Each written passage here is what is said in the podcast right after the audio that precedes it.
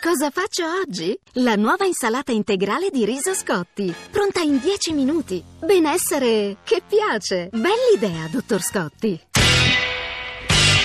Radio Anch'io, l'attualità in diretta con gli ascoltatori. 9.34 radio, radio anch'io, stamane stiamo parlando della notizia del giorno, cioè il fatto che una donna, Hillary Clinton ovviamente, correrà per la presidenza degli Stati Uniti, la nomination insomma definitiva e ufficiale sarà nella convention di Filadelfia di fine luglio, ma insomma le cose oramai si sono definite, i delegati voteranno per lei, i superdelegati sono per lei, insomma c'è un elemento di, di, di importanza storica in quello che sta avvenendo e devo dire che i nostri ascoltatori in questa dicotomia, in questa contrapposizione Clinton-Trump stanno scrivendo le cose più disparate. Eh, procediamo così, ci sono dei Whatsapp, un ascoltatore in diretta, leggo un po' di messaggi, Carmela Giglio deve riprendere alcuni dei passaggi sull'elemento del genere sessuale che riguarda il Hillary Clinton sollevati da Ida Dominigliani e poi apriamo il capitolo con Giuliano Ferrara e Pasquale Ferrara dell'eredità di Obama, della presidenza Obama. Leggo un po' dei messaggi, vi dicevo, degli sms 335 699 2949. Eh, mitico, l'autolesionismo della sinistra si globalizza e arriva a preferire Trump a Clinton, scrive Guido. Che bello, gli italiani sono svegli, l'establishment è in agguato con la Clinton. Trump ha dietro il pensiero dell'americano tipico. Sanders cambierebbe molto per noi europei, peccato che vincerà la Clinton Clinton perché i poteri forti la sosterranno e per continuare lo stesso operato di suo eh, marito le, che ha poi portato al disastro della Lehman Brothers. Altro messaggio, ad esempio, si richiama a interventi su Facebook. Ho capito che la Clinton, scrive Maria, in realtà eh, è molto più spaventevole per noi europei perché è la candidata della nomenclatura. Vedete, i nostri ascoltatori battono moltissimo su questo tasto. Il concetto non è donna-uomo, sono le idee della Clinton che non stanno in piedi per chi crede nella sinistra. Spero che nessuno la voti eh, perché donna sarebbe un'altra sconfitta per la politica. Adesso due WhatsApp. Io penso che la differenza fondamentale fra scegliere la Clinton o scegliere Donald Trump si basi essenzialmente su due fattori fondamentali, i temi etici e i temi economici. Questi sono i due elementi discriminativi per poter scegliere l'uno o l'altro. Io onestamente, se fossi americano, voterei Donald Trump, Roberto da Firenze. Sia la Clinton che Donald Trump erediteranno lo stesso paese che ereditò Obama otto anni fa.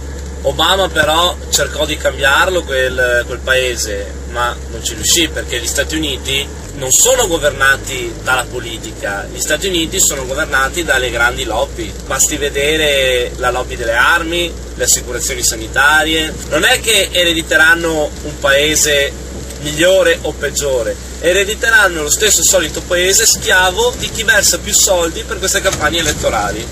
Grazie. Maurizio da Milano, buongiorno. Sì, buongiorno. Buongiorno, buongiorno a lei. Vada pure. Ah, sì, io ho scritto un WhatsApp dove dicevo che secondo me gli USA vinceranno perché eh, negli USA vincerà la Clinton, eh, ma questo non vuol dire che sia un buon presidente. La sua figura rappresenta eh, una minoranza, ma a mio avviso non è corretto che vincano perché rappresenta solo una minoranza. Un buon presidente deve rappresentare tutti. in questo caso eh, sesso, razza e religione sono solo un voto d'immagine eh, anche perché in questo mondo globalizzato rimane solo la diseguaglianza sociale, l'unica vera differenza mi pare che non ce ne sia né per Trump né per la Clinton. Eh, questa è un'altra considerazione, devo dire, amarissima, ma che è presente nelle considerazioni che state facendo e mi colpisce molto anche quanto siano presenti nei messaggi il voto al Movimento 5 Stelle. C'è qualche cosa che tiene assieme questi elementi, lo dicevamo, si intuiva anche nella prima parte di trasmissioni. Carmela Giglio, in realtà dovremmo riprendere mille dei fili che sono stati, eh, delle porte che sono state aperte in questa trasmissione, ma Carmela, eh, credo che tu voglia tornare su quel passaggio dell'elemento del genere sessuale Hillary Clinton, le parole di Da Dominigliani. Certo, brevi, brevissimamente partendo da, una, da, da, un dato di fatto, Hillary Clinton non è, non è Biancaneve, eh, è indubbio, è, in, è innegabile che con il eh, marito Bill abbia costituito negli anni un, un patto uh, di potere uh, inossidabile che continua e che probabilmente è destinato a continuare se dovesse eh, arrivare alla Casa Bianca, così come eh, dietro di lei ci sia, e non solo dietro di lei, il sostegno di potentati eh, economici e finanziari. Quello che, che, ritengo è che non possa essere oggi in una, in una visione che mi sembra a tratti eh, senza chiaroscuri, troppo o bianco o nero, o si è nomenclatura o si è contro il sistema, in realtà le, la, le, le cose sono molto più sfumate, non possa essere considerata come eh, l'essenza di tutti i mali a fronte di candidati eh, eh, immacolati che eh, lanciano strali contro eh, l'apparato di potere eh, dominante e si preparano, vanno avanti eh, inneggiando ad una eh, sedicente rivoluzione politica, dimenticando poi peraltro un, un passato che non è preistoria ma è storia dell'altro ieri. È, una, è, una, candidata oggi, la Clinton, alla presidenza, che è una donna che ha mangiato pane in politica da quando era no, questo, ragazza. Ti interrompo, Carmela, ti ridò la parola perché sì. un ascoltatore ha detto: Ma la Clinton ha un suo cognome, Hillary Rodham, Rodham ricordiamo, questo, era un'avvocatessa di Chicago, ha fatto una lunga carriera politica. Insomma, Carmelo, perdonami se ti ho interrotto. Vai, vai, e il suo. Eh, la, il sostegno di cui gode tra le eh, tra le minoranze sono state confermate anche dal, dal voto eh, in California di questa notte, tra le minoranze soprattutto quella ispanica, ma non solo, quella, eh, quella eh, afroamericana. Suo marito Bill fu, fu, definito il primo presidente nero d'America. Ecco, tutto questo oggi eh, in questa America che ha perso la bussola in piena crisi di identità eh, è finita nel, nel, dimenticatoio, ma anche questo fa parte della storia politica della, della Clinton. Giuliano Ferrara e Pasquale Ferrara. Giuliano Ferrara è fondatore e ex direttore del Foglio, buongiorno e benvenuto. Buongiorno. Pasquale Ferrara, diplomatico, era in servizio al Ministero degli Esteri all'ambasciata italiana durante l'era Bush, insegna diplomazia alla School of Government della Luis di Roma. Pasquale Ferrara, buongiorno anche a lei. Buongiorno. Allora, io ho provato all'inizio, mi rivolgo a Giuliano Ferrara in questo momento, a dire e stamane noi parliamo di Hillary Clinton, parliamo di Donald Trump, ma vorremmo anche ragionare sul tipo di paese che erediteranno. Eh, Giuliano eh, Ferrara, ora non voglio forzare le sue parole, ma insomma è, è politicamente un realista, ma su Obama, soprattutto sul foglio, eh, ha eh, speso delle parole, non voglio dire ingenerose, ma insomma eh, abbastanza critiche soprattutto sulla politica estera di eh, Barack Obama, che pure lui stesso credo si definisca un realista, ho citato l'intervista a The Atlantic che prego gli ascoltatori interessati a questo tema eh, di leggere, ma insomma un piccolo bilancio riguarderà gli storici Ferrara, ma insomma il perché delle sue posizioni almeno parzialmente critiche è per noi importante.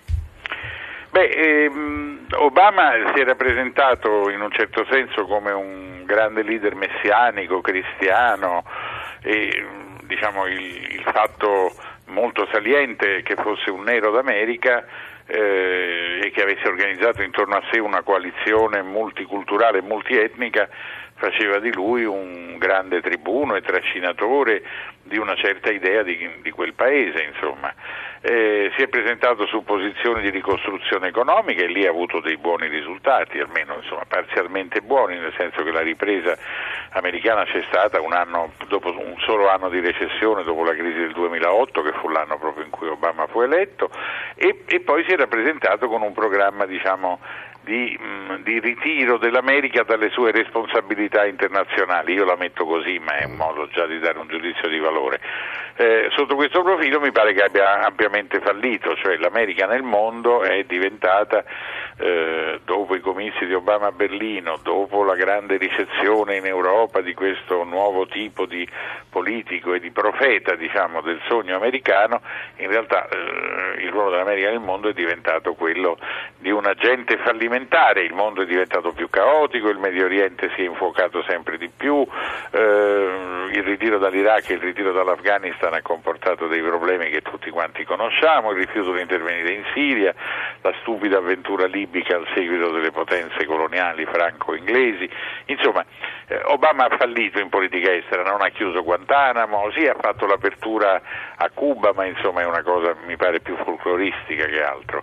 Ora il punto qual è? Eh, Obama ha soprattutto creato una, una grande cappa di correttezza politica nel suo paese, cioè sotto Obama è cresciuta l'idea che eh, si debba essere intellettualmente eleganti, si debba essere tolleranti e inclusivi rispetto a tutte le diversità e si debba eh, consentire che attraverso l'attivismo dei giudici della Corte Suprema e attraverso eh, le forze di questa maggioranza multietnica e multirazziale ehm, si affermi un, un, un'idea di America diciamo, del tutto scollegata dalle sue, eh, dalle sue radici e, dalla, e, della sua storia reale. Il fenomeno Trump ha dire, eh, manifestato in modi mh, torbidi e, e, grotteschi insieme, anche molto ridicoli, basta vedere l'imitazione che ne fa Meryl Streep a Broadway, il fenomeno Trump ha dimostrato che quella cappa di politicamente corretto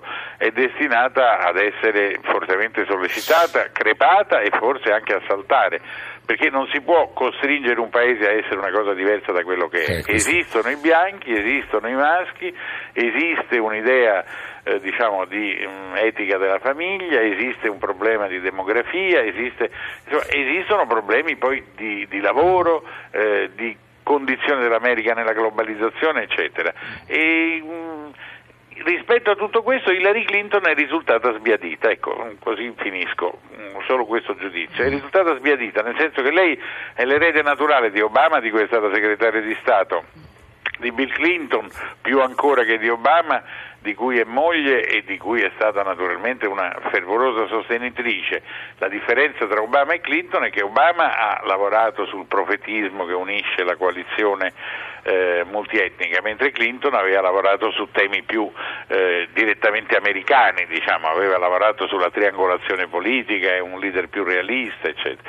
E poi c'è questo fatto dei soldi, vengono accusati di essere degli affaristi per via della fondazione Clinton. E devo dire gli ascoltatori, i nostri ascoltatori Giuliano Ferrara su questo tasto battono moltissimo. Pasquale Ferrara e Martino Mazzoni sa commento delle parole di Giuliano Ferrara. Pasquale Ferrara è diplomatico.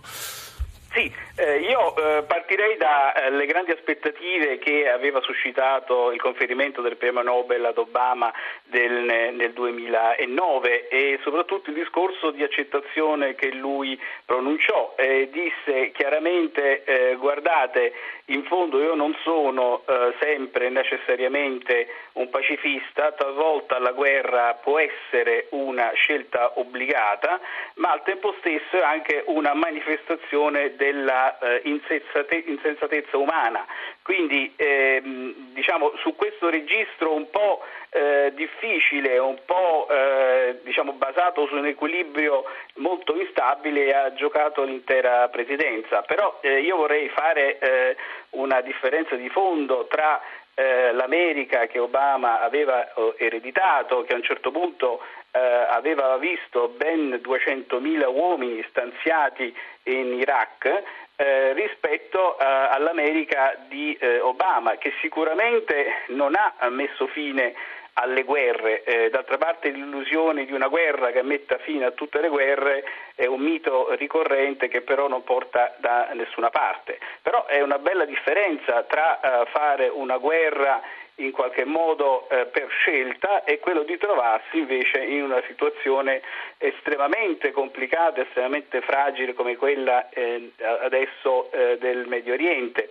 D'altra parte eh, è evidente che eh, le guerre oggi eh, sono molto diverse già da quelle del 2003. oggi sarebbe impensabile pensare di schierare un esercito in, sul territorio come è accaduto appunto in Iraq. Abbiamo eh, la, la a questo proposito, Pasquale Ferrara, scusi, la interrompo sì. un secondo. C'è un libretto di Massimo Teodori, peraltro sì. stato nostro ospite stamattina nel GR delle 8, sì. che dice in sostanza, lo dico anche pensando a Giuliano Ferrara, insomma, ora sentiremo anche Mazzoni, Segiglio e poi di nuovo Giuliano Ferrara, che eh, la conduzione discreta di Obama ha in realtà arginato l'ostilità che c'è nel mondo nei confronti degli Stati Uniti e reso più efficaci quegli interventi mirati che lui prova a mettere, lui, il suo governo, insomma, prova a mettere la sua presidenza a mettere in atto fatto in Medio Oriente. Pasquale Ferrara. Sì, beh, eh, appunto Obama si era trovato di fronte al risentimento di tutto il mondo arabo-islamico per una dissennata avventura militare eh, del 2003 che, eh, vorrei sottolineare, nasce eh, quella lì sì da una sorta di profetismo laico. Eh, in realtà eh, c'era la, la, forte ideologizzazione dell'approccio dei neoconservatori che pensavano di esportare la democrazia e si illudevano che questo avrebbe eh, causato un effetto domino in tutto il Medio Oriente eh, dove si sarebbero instaurate delle democrazie.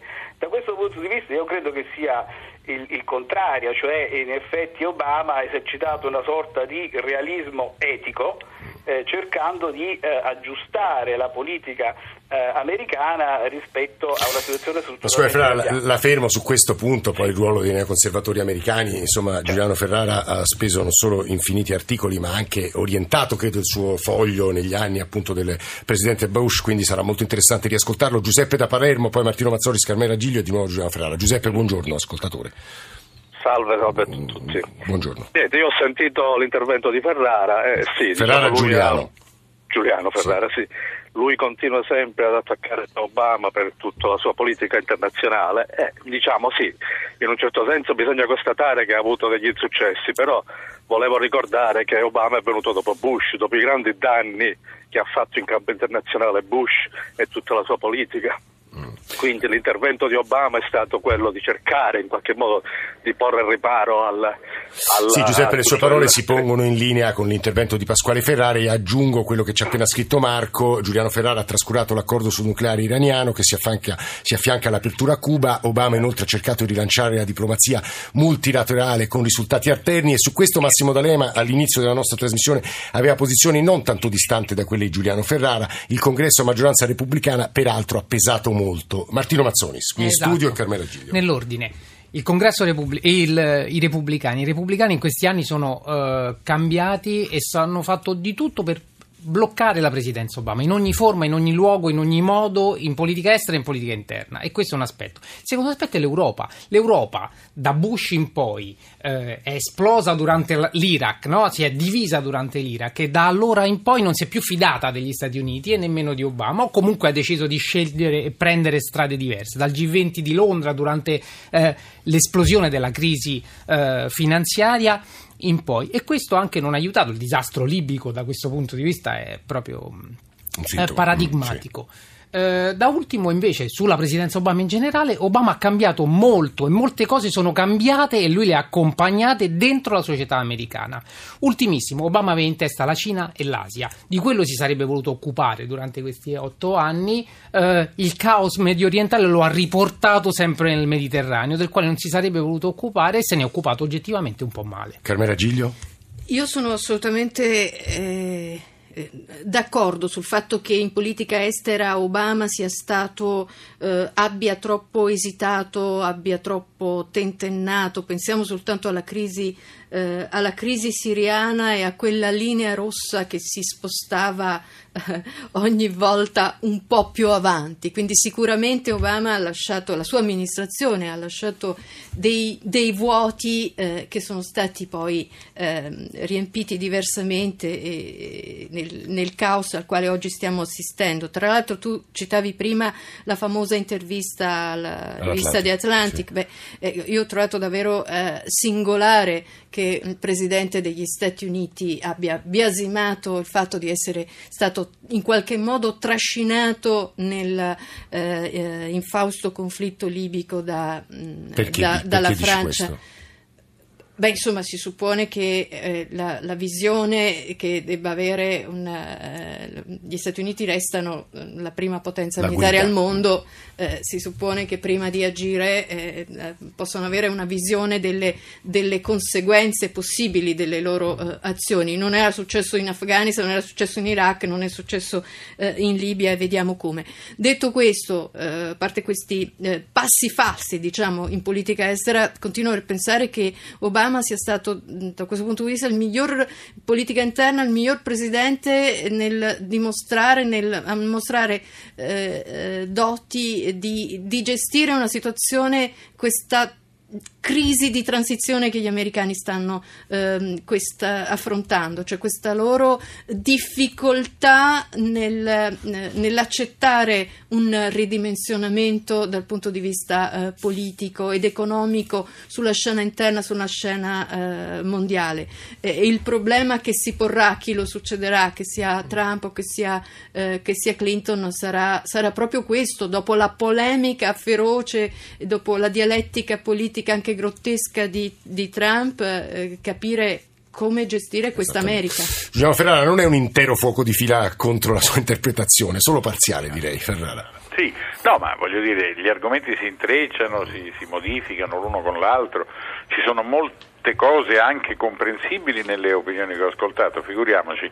Io però resto convinto del fatto che dopo il bombardamento del, ehm, di Wall Street e del Pentagono, quindi dopo il più alto atto simbolico e più drammatico, tragico, oltre che spettacolare, eh, diciamo di, eh, di, guerra portata nel territorio americano per la prima volta dopo tempo immemorabile, eh, un presidente che potrà aver avuto molti difetti, che ha fatto molti errori nella gestione delle cose, eccetera, come George Bush, non ha eh, dato vita ad una tragedia e, ad una inevitabile sconfitta politico-militare. Questa è la versione che è passata, sulla quale ormai c'è una conventional wisdom per cui tutti lo dicono e tutti lo ripetono, perfino Hillary Clinton che votò a favore della guerra irachena come la grande maggioranza del Congresso e del Senato americano.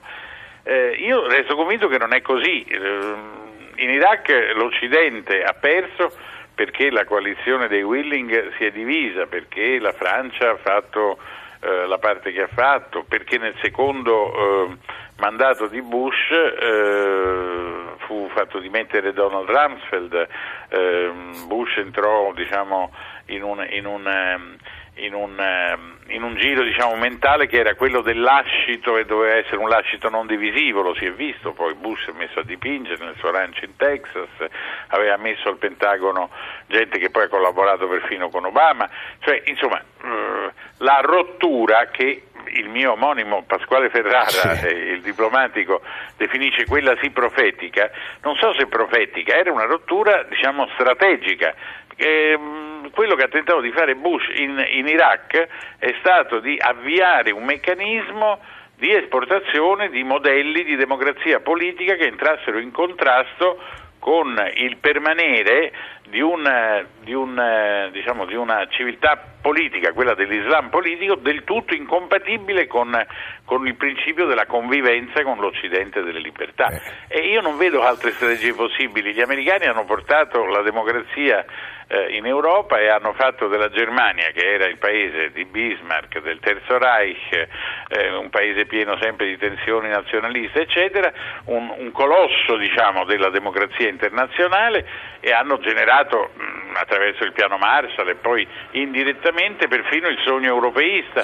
Quindi si può esportare, come no, con le baionette, con il D-Day, con gli eserciti, come altro si può fare? si dire... può esportare la democrazia. Adesso dirlo sembra una bestemmia, pazienza, sarò isolato nel continuare a pensare che la sconfitta in Iraq non è esserci andati, ma esserne venuti via. Eh, questo punto devo dire, no, lo dico anche agli ascoltatori ci scrivono, però parlate anche di mafia, di mafie, dei nostri problemi economici, eh, vi prego, qui a Radio Anch'io, cosa noi facciamo praticamente due giorni su tre, però questo punto in realtà occuperà l'intelligenza degli storici, insomma, dell'opinione pubblica per decenni, questo punto dell'esportazione della democrazia. 30 secondi Martino Mazzonis, se vuoi. Ma quello fu, no, la verità è che quello fu un disastro e che, a prescindere dalle valutazioni che se ne danno sull'idea di esportare la democrazia, il problema è che non c'era un piano, cioè non c'era nessuna idea di come gestire e di come esportarla la democrazia, se non in punta di baionetta. Eh, l'esempio è il piano Marshall, appunto, lì eh, un'idea probabilmente c'era. In Iraq si era deciso che si toglieva di mezzo Saddam e che questo avrebbe generato democrazia spontanea. Mm, ci sono 40 secondi per Pasquale Ferrara, so che è quasi umiliante in 40 secondi, ma insomma se vuole dire un'ultima cosa in chiusura di trasmissione Ferrara. Pasquale. Eh, in vari modi dei modelli istituzionali democratici, ma è molto più complicato eh, diciamo, proporre una cultura democratica. La cultura politica democratica anche in Europa è maturata molto lentamente, eh, dalla formazione dello Stato moderno ci sono voluto quattro secoli per arrivare diciamo, a una forma politica democratica e, e pluralista. Eh, quindi diciamo, c'è bisogno di molta pazienza, di molta attenzione. Eh, la seconda questione che volevo dire è che in realtà è fondamentalmente cambiato il contesto. Prima si parlava degli Stati Uniti come eh, l'egemone benevolo nel mondo eh, che in qualche Invece... modo si era comportato come un leviatano liberale, no? aveva esportato le istituzioni multilaterali e democratiche in tutto il mondo. Oggi questa egemonia è eh, abbastanza ammaccata perché il mondo altro, è diventato multipolare. Altro tema sul sul, con il quale dovranno fare i conti Trump e Clinton. Grazie davvero a Giuliano Ferrara, Pasquale Ferrara, Martino Mazzonis che è venuto qui nei nostri studi di Sax Rubra, eh, Carmela Giglio, insomma, il padrona di casa, sta qui con noi, grazie anche a Carmela, Antonello eh, Pier Gentili e Stefano Siani stamane in console, poi la redazione di Radio Anch'io, Alessandro Forlani, Nicola Amadori, Valeria Volatile, Alberto Agnello, Alessandro Bonicatti, Valentina Galli, Cristian Manfredi in regia, adesso c'è il GR delle 10, poi Radio 1 Music Club con John Vignola, la radio ne parla con Ilaria Sotis, se volete riascoltarci, riascoltare dei pezzi di questa trasmissione, comunicare con noi andate sul nostro sito, sul nostro profilo, sui social network o scriveteci a radioanchio chiocciorai.it. Grazie per l'ascolto, domattina verso l'otto e mezzo ci risentiamo.